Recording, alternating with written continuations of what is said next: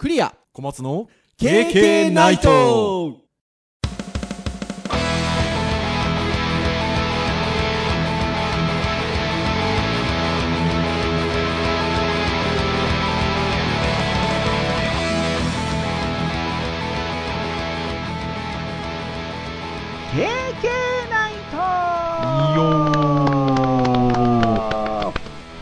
いということで284回の配信となりますお届けをいたしますのはクリアとはい小松ですどうぞよろしくお願いいたしますはいよろしくお願いしますはいということで前回の配信でもお話をしましたが、まあ、2月は28日までということでまあ大体一月に4回っていうのは4回なんですがまあまあまあそうですねはい。まあ、あの、今日はもう4回目ということで、はい。もういよいよ2月も終わろうかなっていうところまで来ており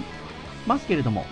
まあ、あの、大学の教員なんですよね、私どもね。はいはい。まあ、デジタルハリウッド大学の教員なんですが、授業自体はね、もう終わってるんですよね。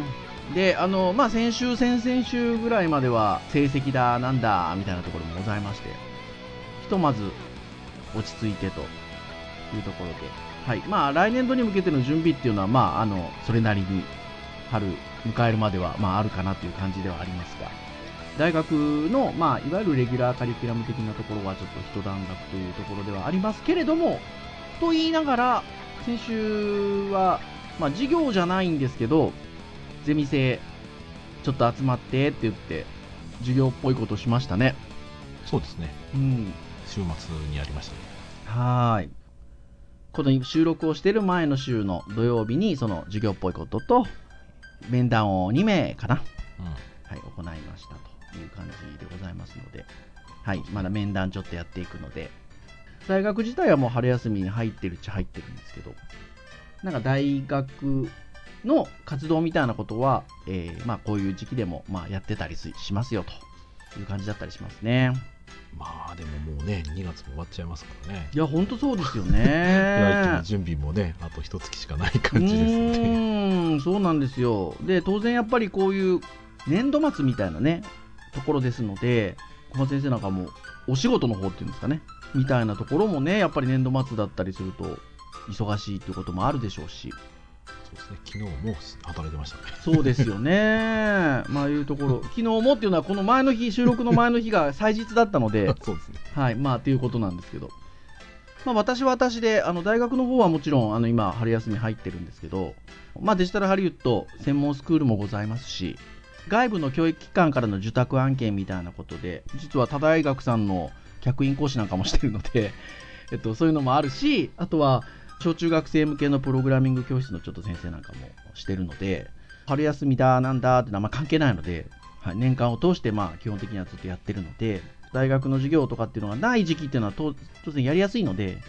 逆にそういう時に、まあ、結構入ると。きついきついな。いうこともあるので、あのこの時期は意外と忙しいよねっていう感じではあるんですけど、はい。まあ、そんな日々を送っておる経験でございますよ。はい。ってなところですが、今言った、まあ、3年生のゼミ生に集まってもらった、その授業っぽいもの、何をやったのかっていう話なんですよ。はい。卒展の振り返りなんですよね。まあそうですね。終わったばっかりなんでね。そう、鉄は熱いうちに卒業制作展ですね。はい。まあ、デジタルハリウッド大学は、まあ、いわゆる美大、芸大ではないんですけど、デジタルコミュニケーション学部、デジタルコンテンツ学科というところで、まあ、はい。デジタル作品もあり、アナログ作品もあり、えー論文あり、研究報告あり、さまざ、まな、うん。まあ、そ卒業制作を学生が望むので、まあ、それを、えっと、一堂に会して発表する展示会を毎年開催をしているということで、まあ、卒業制作展、略して卒展、毎年2月に、はい、開催されておりますので、とまあ、3年生のゼミ生については、4年生のその卒業制作展を見て、で、振り返りをしてもらって、で、いよいよ1年間に及ぶ自分たちの今度卒展のプロジェクトが始まるので、えっと、そこに向けて、えっと、準備をしていきましょうっていうための、まあ、授業っぽいことですよ。そうこの時期にねそれやらないとねやっぱ2月3月がねやっぱ結構無駄に過ごしちゃう過ごしちゃうんですよね。そうそうそう。なので、まあ、3年生に関してはいよいよ卒展、そ卒業制作入るので、まあ、実際に直前の先輩方の作品とか展示を見てもらってちょっとモチベーションモチベーションというかね 気持ちを入れてもらおうというところでございますよ多分だからやっぱりねあの本学はあの1年生も2年生もね基本的にはその大学の取り組みとして必ず卒業制作展は見てで、えっと、レポート的なものを書いてっていうことはあの学校の仕組みとしてもしてるんですけどやっぱね1年生の時2年生の時に見てるのと3年生の時に見るのじゃねもう次いよいよ自分たちなので、だいぶね見え方も違うかなということで。もちろんあの3年生だと1年生2年生と経験もしてきてますしね。そういった中で3年生でっていうことなので。今年の3年生の振り返りなんか聞いててもへえと思うこともあるし。うん。ね。あ私たちと同じような所感だなと思うところもあれば学生の視点で見るとあそういうところもあるのねっていう話もあるし。そうですね。うーん。なんかいろいろ気づきもあってで今回ポッドキャストのターンで言うと教育会ということもございますので今日はもうピンポイントに DHU 卒展っていうテーマで 今年どうだったかなとかっていうことだったりとかまあそういった学生さんがどんな感じを受けたのかなっていうことだったりとかあとは今後に向けてどうなんでしょうねっていうような話をゆるーくお話がしていければなとはい、いうところでございますよ。うんはーい。皆さん、ゆるーく聞いていただければなというところでございます。では、まず今年の卒展についてちょっと概要をお話をしておきたいなというふうに思うんですが、年はもう2021年に入っておりますけれども、まあ2020年度卒業制作展ということで、はい、えー開催が、えーされました。デジタルハリウッド大学卒業制作展については、えー2月12日金曜日から2月14日日曜日までの3日間ということで、えっと、開催が行われております。まあ、展示自体は、ここ数年と言いましょうか、と、まあ、同様に、駿河台キャンパスというデジタルハリウッド大学のメインキャンパスのフロアを、まあ、全部使って、えー展示を行うという形で、いわゆるソラシティというビルに移ってからはこの形ですよね。そうですねこっちに移ってからねあの別のフロアとかでもやろうという計画があるみたいな話は聞いたことありますけどう。うんんずっと今のところはそうですねこのビルに移ってからキャンパスを全部使ってっていう感じですよね。あのその前まではね、あの会場借りたりとか、そうですねその建物の、えっと、ちょっと広いフロア借りたりとかしてたんですけど、まあ、あの移ってからは、まあ、ソラシティのキャンパスで、えー行っているということで、今年も、まあ、そうでしたと。ただし、例年と違うのは、まあ、コロナが流行しているっていうこともございますので、展示会に、参加ができるのが、在校生と教員。まあ、もちろんね、スタッフさんはもちろん あれですけど、えっと、一応外向けの言い方としては在校生および教員ということでなので卒業生もダメなんですよね そうですね。そう。んそうですね。あとは、えっと、保護者の皆様もダメなんですよね。そうなんですよね。ここがね。だからまあ卒業制作展なのでまあ通常であれば、まあ、そういった保護者の皆様卒業生もそうですしあとはまあ広く一般の方もということで。まあねこういう折なので一般の方はちょっとねご遠慮いただくっていうのはまああるのかなとは思うんですが、まあ、卒業生だったりとかあとはまあ今回ね卒業制作展の展示を行っている4年生の保護者の皆様にね直接ご覧いただけなかったのはねちょっとやっぱり今回残念っちゃ残念でしたけどうねんそうですね。やっぱり作った本人もそうですし、うん。まあやっぱり親御さんもね直接見たかったでしょうねうんっていうのはありますよね。まあただただちょっとやむを得ないだろうっていうところはありますよね、まあ、昨年はだから逆に言うとギリギリできたんですよね。そうですね。一応注意しながらね。やってましたね。うー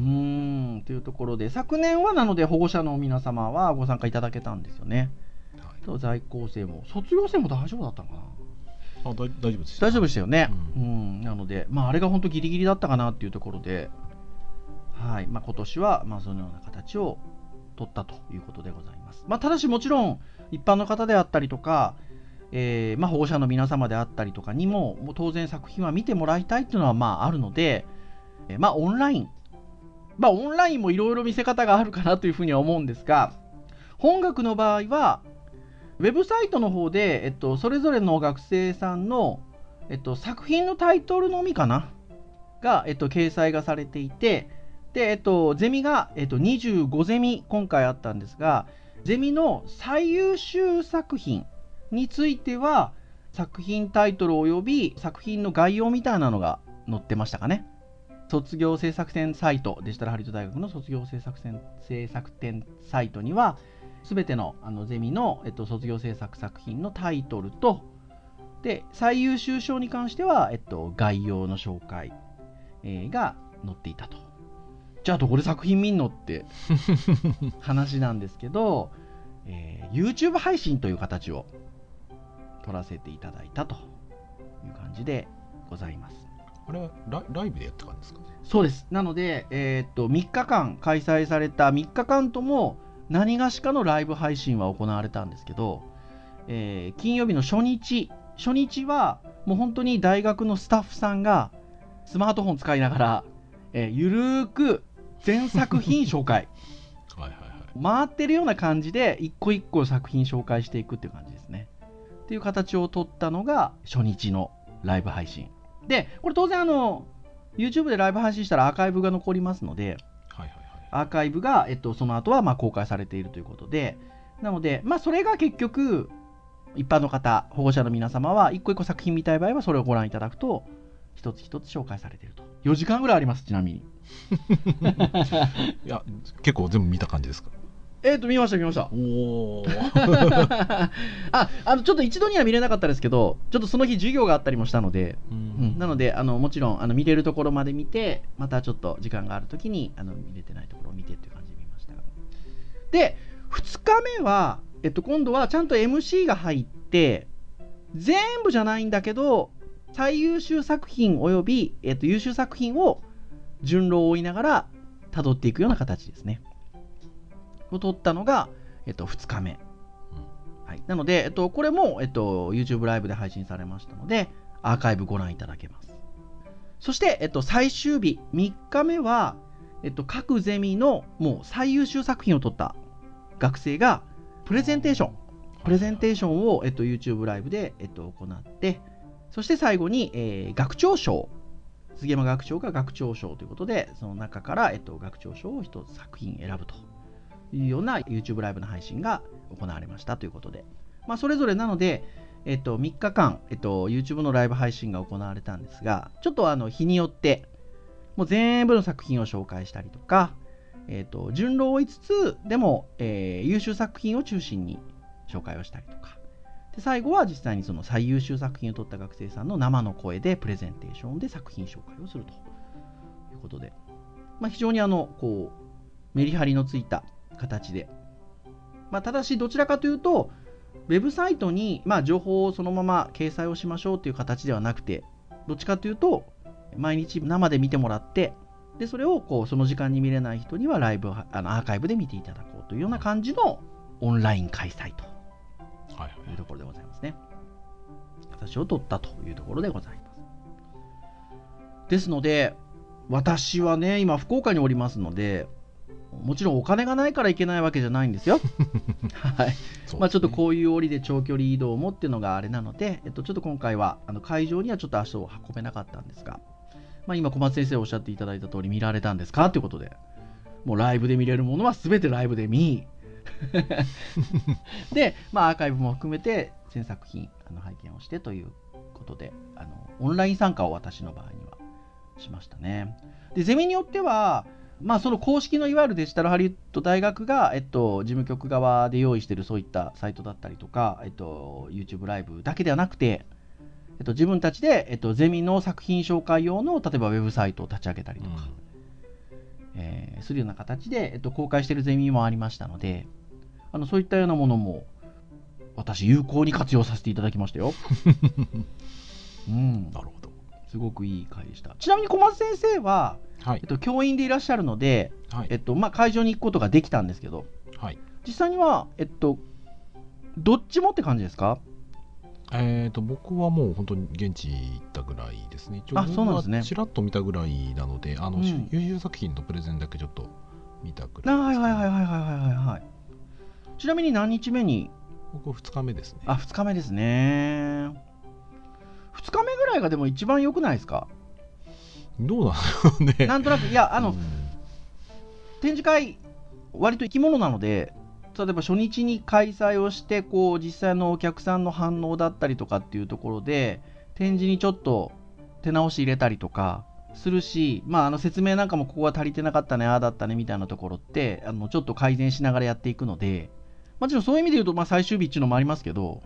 うん、でも2日目ぐらいって結構いいんじゃないかなっていう感じするんですよね。そうですね。うん。2日目の、まあ、うん、そうですね、日中帯もしくはもう3日目午前中ぐらいですかね。うん。さすがに3日目午後になるともう、なんか人がもう、なんか変えるモードだあったりそうそうそうそう片付けモードにそうそうなっちゃうので。なんですよ。そうそうそうそう。なのでなんかやっぱり、うん、2日目は割といいかなって僕なんか思ったりしてるんですけど。まあ小松先生その2日目にいらっしゃったと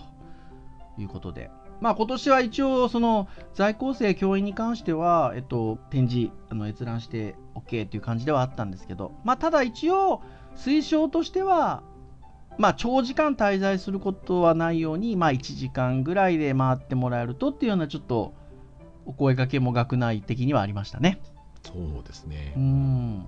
あとはちょっと人数の偏りがないようにということで、えっと、在校生に関しては推奨日1年生はこの日2年生はこの日3年生はこの日ということでまああの絶対もうその時じゃないとダメってことではないんですけど、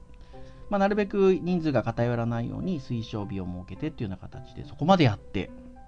まあ、あとは、まあ、どこかの段階で参加者だったりとか展示の学生に、まあ、いわゆる新型陽性っていう形になった場合は、まあ、閉めるというところもしっかり準備をした上であとは、えっとまあ、そういう事態が発生した場合には消毒を行った上で、えっと、数日ちょっと間を置いて予備日の設定までしてましたね。そうですね。うん完全に閉じちゃった時のことを考えてうましたね。んっていうところまでしっかりやって、まあ、一応続かなくはい終えられたのでねそうですね。あの後何かあったっていうところはなかった。ないですよねうんなのであの続かなく終えることができたので、まあ、よかったなというところかなと思います。どうですか？そういうふうにちょっと今年は 今までと違った感じだったんですけどはい。先生的な所感としてはどうでしたか、先生的な所感ですか？うん、小松先生的な所感としては。まずね、今年1年がほぼほぼそのゼミだったりとか、そういったものがほぼオンラインでやってたので、うんでうちのね、あのゼミの学生に関しては、うん。まあ、やっぱりオンラインとはいえ、やっぱり見てる時間が長いので、うん。まあ、言っても大体できてるものも、見えてるもの、大体こう把握はできていたので、うん。あれなんですけど、中間発表とかですね、うん。卒業生最後の発表とか、えー一緒にやってもらってる、まあ、もう一つのゼミのね、うん。方でやってるものの作品が、やっぱり、もの見てみたいよねっていうところで、やっぱり足運んでみて、ああ写真の、うんねあれでしたもんね。で実物やっぱり見てみたら、やっぱそれ以上のやっぱり感動はあったのうで、ん。やっぱこうデジタルだけじゃなくて、うん。やっぱり、ね、そこで物があって触ってうん。で自分でやっぱりそこで発見があったりとか、うん。まあそこでコミュニケーションが発生したりとかっていうところがあったので、まあ行かなかったらああいう感動だったりとかそういうコミュニケーションが発生しなかったのうで、ん。まあ、そういう意味ではまあ行けてよかったなと思いますし、うんであとはその全体的なところで言うとやはりあの先生がすごく指導をねしっかりされてるま毎年やっぱりきちきちっとされてるゼミを見ると、いまあ、いつも通りやっぱりきちきちっとされてるし、うん。あのまあ、それ以外のゼミがどうのっていうつもりはないんですけどやっぱりちょっと、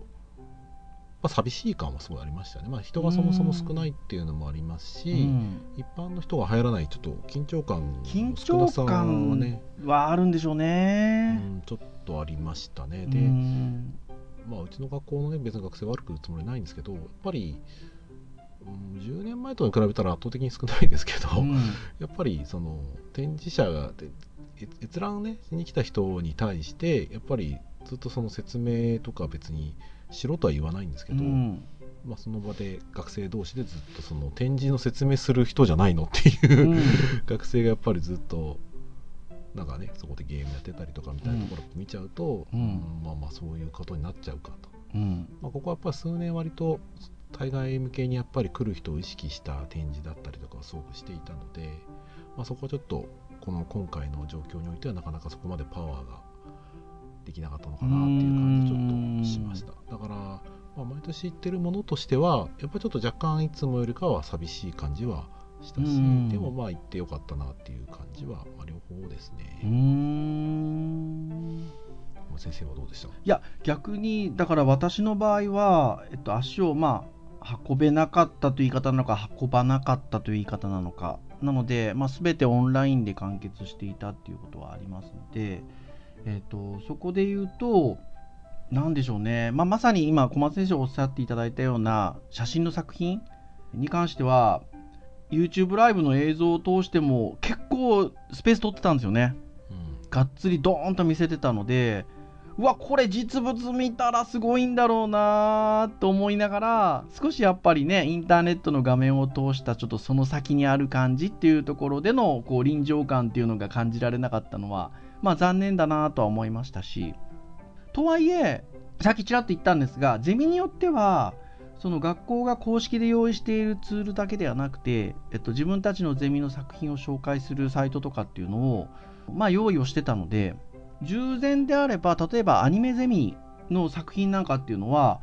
もちろんねあの展示で全て展示されてるので一個一個見ていけばって話はあるんですけど、まあ、なかなかね会場で一つ一つ丁寧に見ていくってそれなりに時間もかかるしやっぱ全体見ていきたいなっていうのもあるので、えっと、場合によってはちょっとこうピックアップして見ていくような感じになっちゃったりすることもあるのかなっていうとこなんですけど、まあ、今回はそのアニメゼミなんかはもうコンセプトとしてやっぱりこうねイヤホンつけてもらって一個一個見てっていうのがやっぱこういうコロナの折なので難しいかなっていうところでもちろん画面は流してたんですけど QR コードもちゃんと用意してそのサイトの方でそれぞれ作品見てもらって大丈夫です。見てもらえるようにしてますって案内してたので私ももうその QR コードビット取って 家でこう見たらもう全部アニメーション作品見れましたからね。うん一個一個見てて。で見てる横にうちの娘がヒュッてきて「お父さん何見てんの?」って言って学生さんの卒業制作の作品よって言ったら「あ見せて見せて」って言って一緒に横で見てたので、まあ、そういうことってなかなかやっぱりね通常のいわゆる展示会ねっていう時にまあ娘まあまあクリア一着あありますけど、まあ、なかなかね特に、まあ、福岡に今いるので足運べないところでいうとそういう作品がやっぱり自宅にいながらにして見れるっていうのはすごくある意味良かったっちゃ良かった部分かなというふうに思います。ただそれができてるゼミ東方のゼミも含めできてないゼミ。もう UIUX ゼミっていう名前ついとんじゃいって話なんですけど。Web&UIUX ゼミっていう名前だっていう話なんですけど。まあというところなんですがまあまあねあのできてるゼミできてないゼミ、うん、みたいなところで言うとこの状況が逆にやっぱそこが目立っちゃいましたよね。さっきのそのやっぱりリアルの場でも緊張感のあるなしで目立っちゃったっていうのと同じでそこに対してやっぱりだからユーザーに対しての意識なんですよね結局ね。そのだからリアルでのそのじゃあ展示を見に来てくれてる人に対してのどうかっていうのがやっぱりその緊張感にもつながりで現場で言うとね緊張感にもつながりますし、まあ、今年で言えばじゃあ見てくれる人っていうのは、えっと、実際に足を運んでくれる人だけじゃなくてオンラインで参加してくださる方がいるよねっていうことで言うとそのオンラインの人たちに対してどう届けるのかっていうところまでの意識がいく場合といかない場合っていうところの差がやっぱりちょっと大きく出ちゃったかなっていうのはあったりしますよね。ちょっとね先週末にね3年生の子たちともちょっと話した中でも言った話として、まあ、まずそのウェブサイトというよりかはそもそもやっぱり見せるもの 3DCG もそうですし、映像もそうですし、まあ、グラフィックもそうですよ。うん。やっぱりまず見せるものっていうところがあるのでやっぱり展示とその人が見るっていうのは結構直結しやすいんですよね。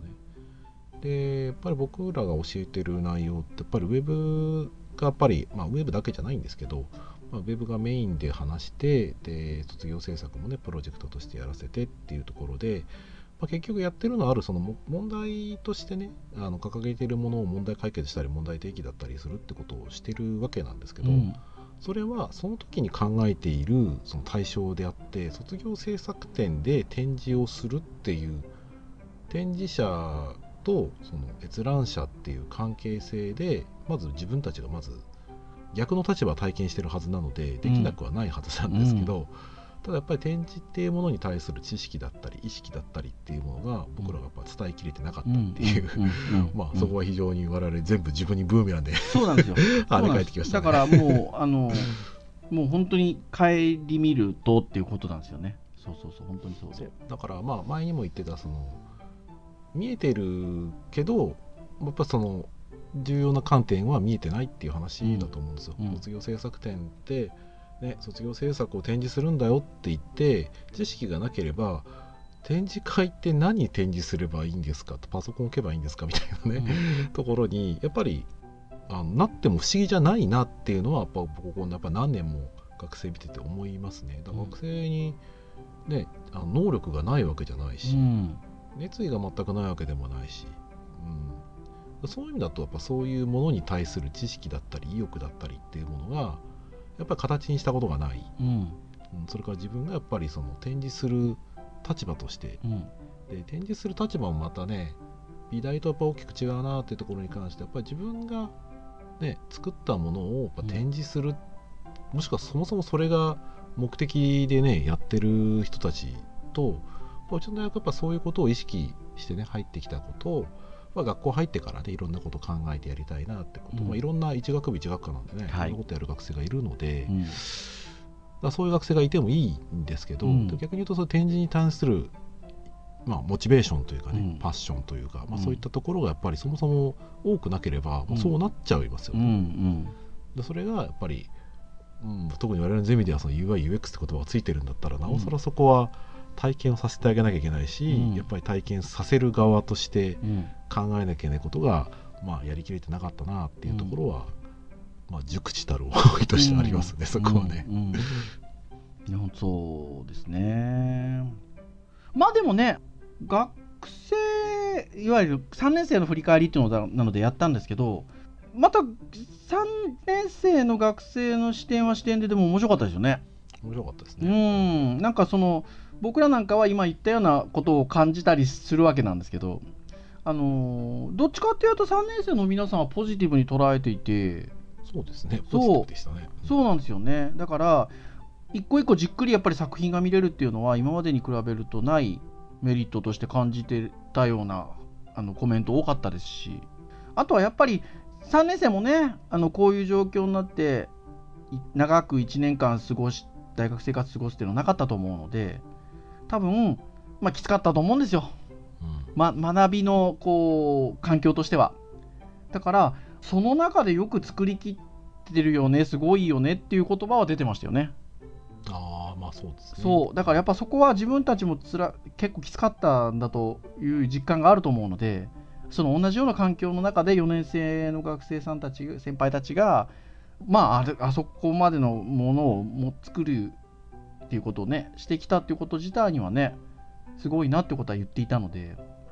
うん、やっぱそそういうやっぱり学生視点に立つと見え方するんだなっていうことであの思いましたね。まああとは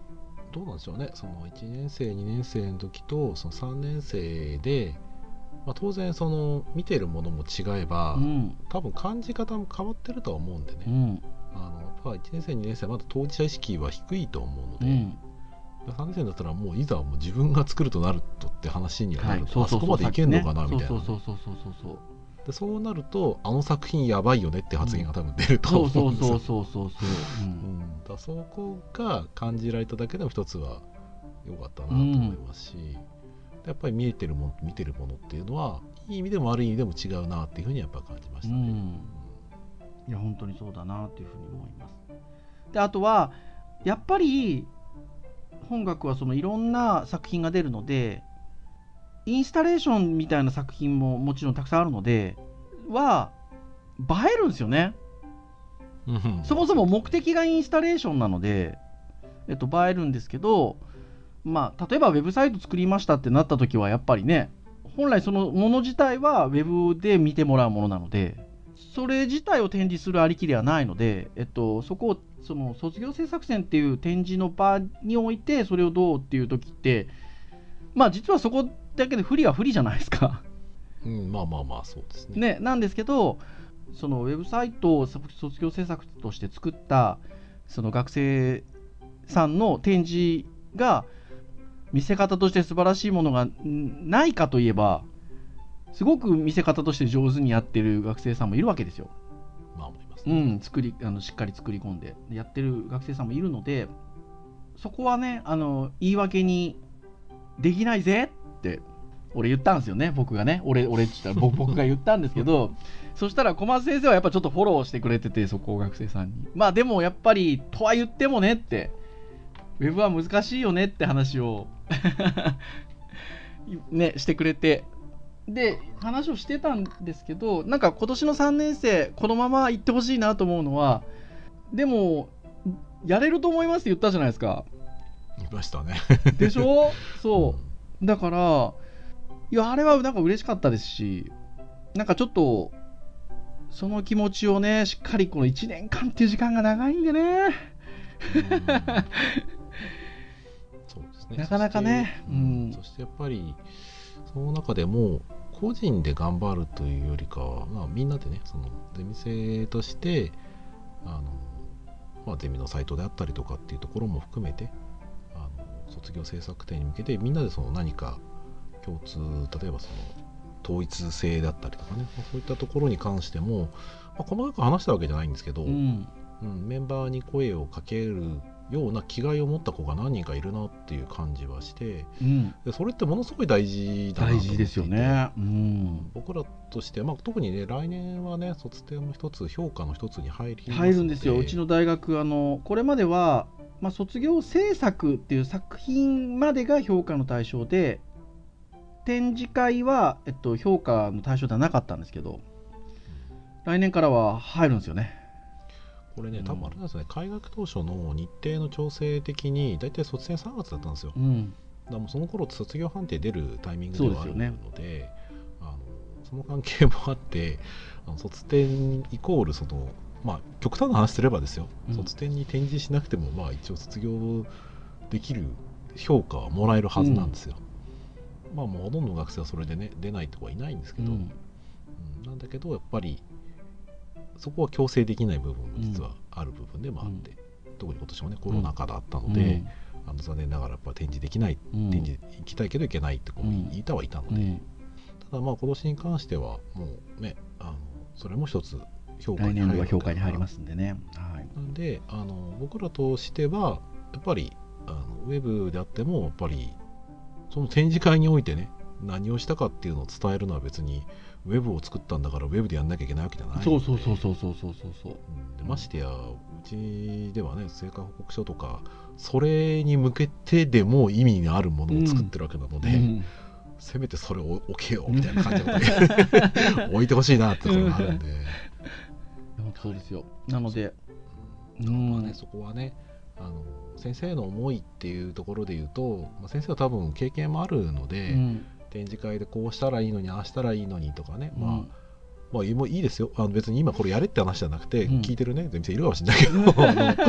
あのやれって話じゃなくて夢を広げればですよ、うん。やっぱ展示会やっぱ来た人にうん。この人が何したかって伝えるのはたくさんやり方ありますと、そう。僕なんかだって言ったらやっぱり何をしたかっていうのを説明するパネルだったり図解があるだけでも全然よいいんだけど、うんやっぱり成果報告書書いてくれたらそれも出すべきだし、うん。それを興味持った人は実際にそれを手に取って見てもらうための端末であったりとか、うん。ね、デバイスがあれば一番いいし、うん。で、えーさらに言うならばこのご時世のことを考えたら、やっぱうん。オンラインで、ね、来れなかった人のために見れるものも欲しいし、うん。作品だけじゃなくってそれを紹介するような動画があればなおいい。し、うん。極論言っちゃえばですよ、うん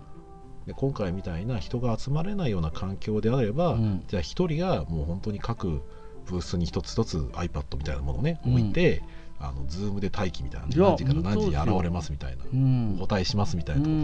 ろを、かしこまってるのも 僕はいいかなと思うんですけど。あのほら木原先生のところのゼミがね今年もそうしてましたもんね。もうあの会場には人を立たせないで、えっと、もうズームでつないでて対応っていうのありましたからねうん、なんでまあそういったことを今ね本当にもう数年前だったらそんなやっぱりインフラも結構厳しい状況ではあったけど今できますからねそういうことね、うん。まあ、ちょっとね学校ネット環境がねちょっとたくさん動画配信やった場合ちょっとどうなるかっていうところありますけど、うん。うん。それで昔に比べたら選択肢が増えてる時代ではあるので、うん。まああの本当にこう自分がね見る側としてどんな展示だったら面白いだろう見見たら楽しいだろうとかね飽きさせないようなことができるだろうかっていうのをうん。まあ楽しめるぐらいまで本当はなってほしいんですけどそうなんね本当そ 難しいですけどねうね。難しいんでですけどね。うん。いや本当にそう思います。来年がでもまた分かんないじゃないですか。多分ねあのこの春先からワクチンとかもね接種が始まりますしまあどれくらい効いてっていうのありますが多分でも今年のこのじ今のこの状況よりはまあねあのすごい楽観視してるわけではないんですけど少し状況的には良くなってるかなとは思うんですよね。そうねんなので、まあ、どの程度、まあ、今年と同じで在校生と教員だけが展示会で他はオンラインなのかもしくはもう少し状況が改善がされてて、まあ、保護者の皆さんとか卒業生ぐらいまでだったら展示会来れるのかもしくはいや一般の方も含めて来れるようになってるのかちょっとわからないので、えーということはあるんですがあの、まあ、今年の経験っていうのをしててでこれまでの、まあ、リアルでやった経験もあってで、まあ、それをその時々の状況に合わせてどういうふうに、えっと、見せていくのかっていうのはねあの、まあ、もちろん選択をしていかないといけないのかなっていうふうに思うんですがやりようがあるのかなっていうふうに思うので、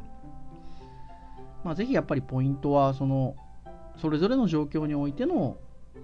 ユーザーさんっていうんでしょうか。分かりやすい言い方で言うと。まあ、閲覧してくださる皆さんに対してどう届けるのかっていうのを、まあ、どう意識するのかっていうところが大事かなっていう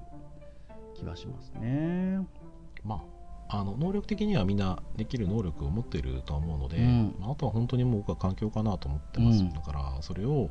やるために必要な期間、うん。まあ、あとはモチベーションとかね、やっぱりその熱、まあ、展示会に対するねやっぱり意欲って持ってないとやっぱり難しいなっていうのはやっぱり感じますうので、ん。まあ、そこをこうゼミ生、ね、ゼミのねチームとして、まあ、どれだけそこを持てるかなっていうところかなうんと思いますね、前提が整えばできると思うんですよ、うん。前提が整わないとあの誰か一人頑張ってもできないとそうそうそうそうそう。難しいですね。うん。っていうところだと思います。なんかあれかも。でも思った。やっぱり私も普段から楽しさは正義なんていうふうなことを言っておりますがさっき小松先生もねなんか楽しんでくれるところまで行ってくれたらねっていう言葉があったんですけどあのーあれですね。やっぱり日頃のゼミ活動だったりとかうん。っていうところからもっとなんか楽しめる要素を僕らも用意しないとダメですね。ななんていうかそういう癖をなんていうのかな。うん。つけないとダメかもですね。そうですうね、ん。それはあるかもしれないですうね、んまあなんかねもてなすっていうわけじゃなくて、うん。まあ、たの楽しめるし僕らは楽しいしなんで君らは楽しくないの、うみたいなねん。まあちょっとそれはちょっと語弊があるかもしれないですけど、うんあのやっぱり伝わると思うんですよね、うん。楽しんだ場合って、うん。うん。なんでそれがやっぱ普段からできてなければやっぱそうはいかないと思うので、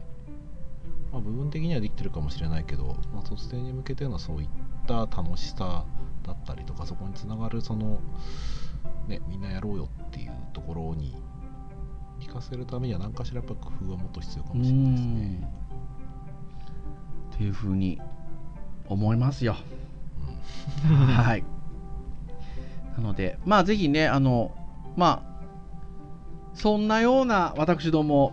ゼミ活動を行っておりますので、そうですね。もうちょっとなんかじ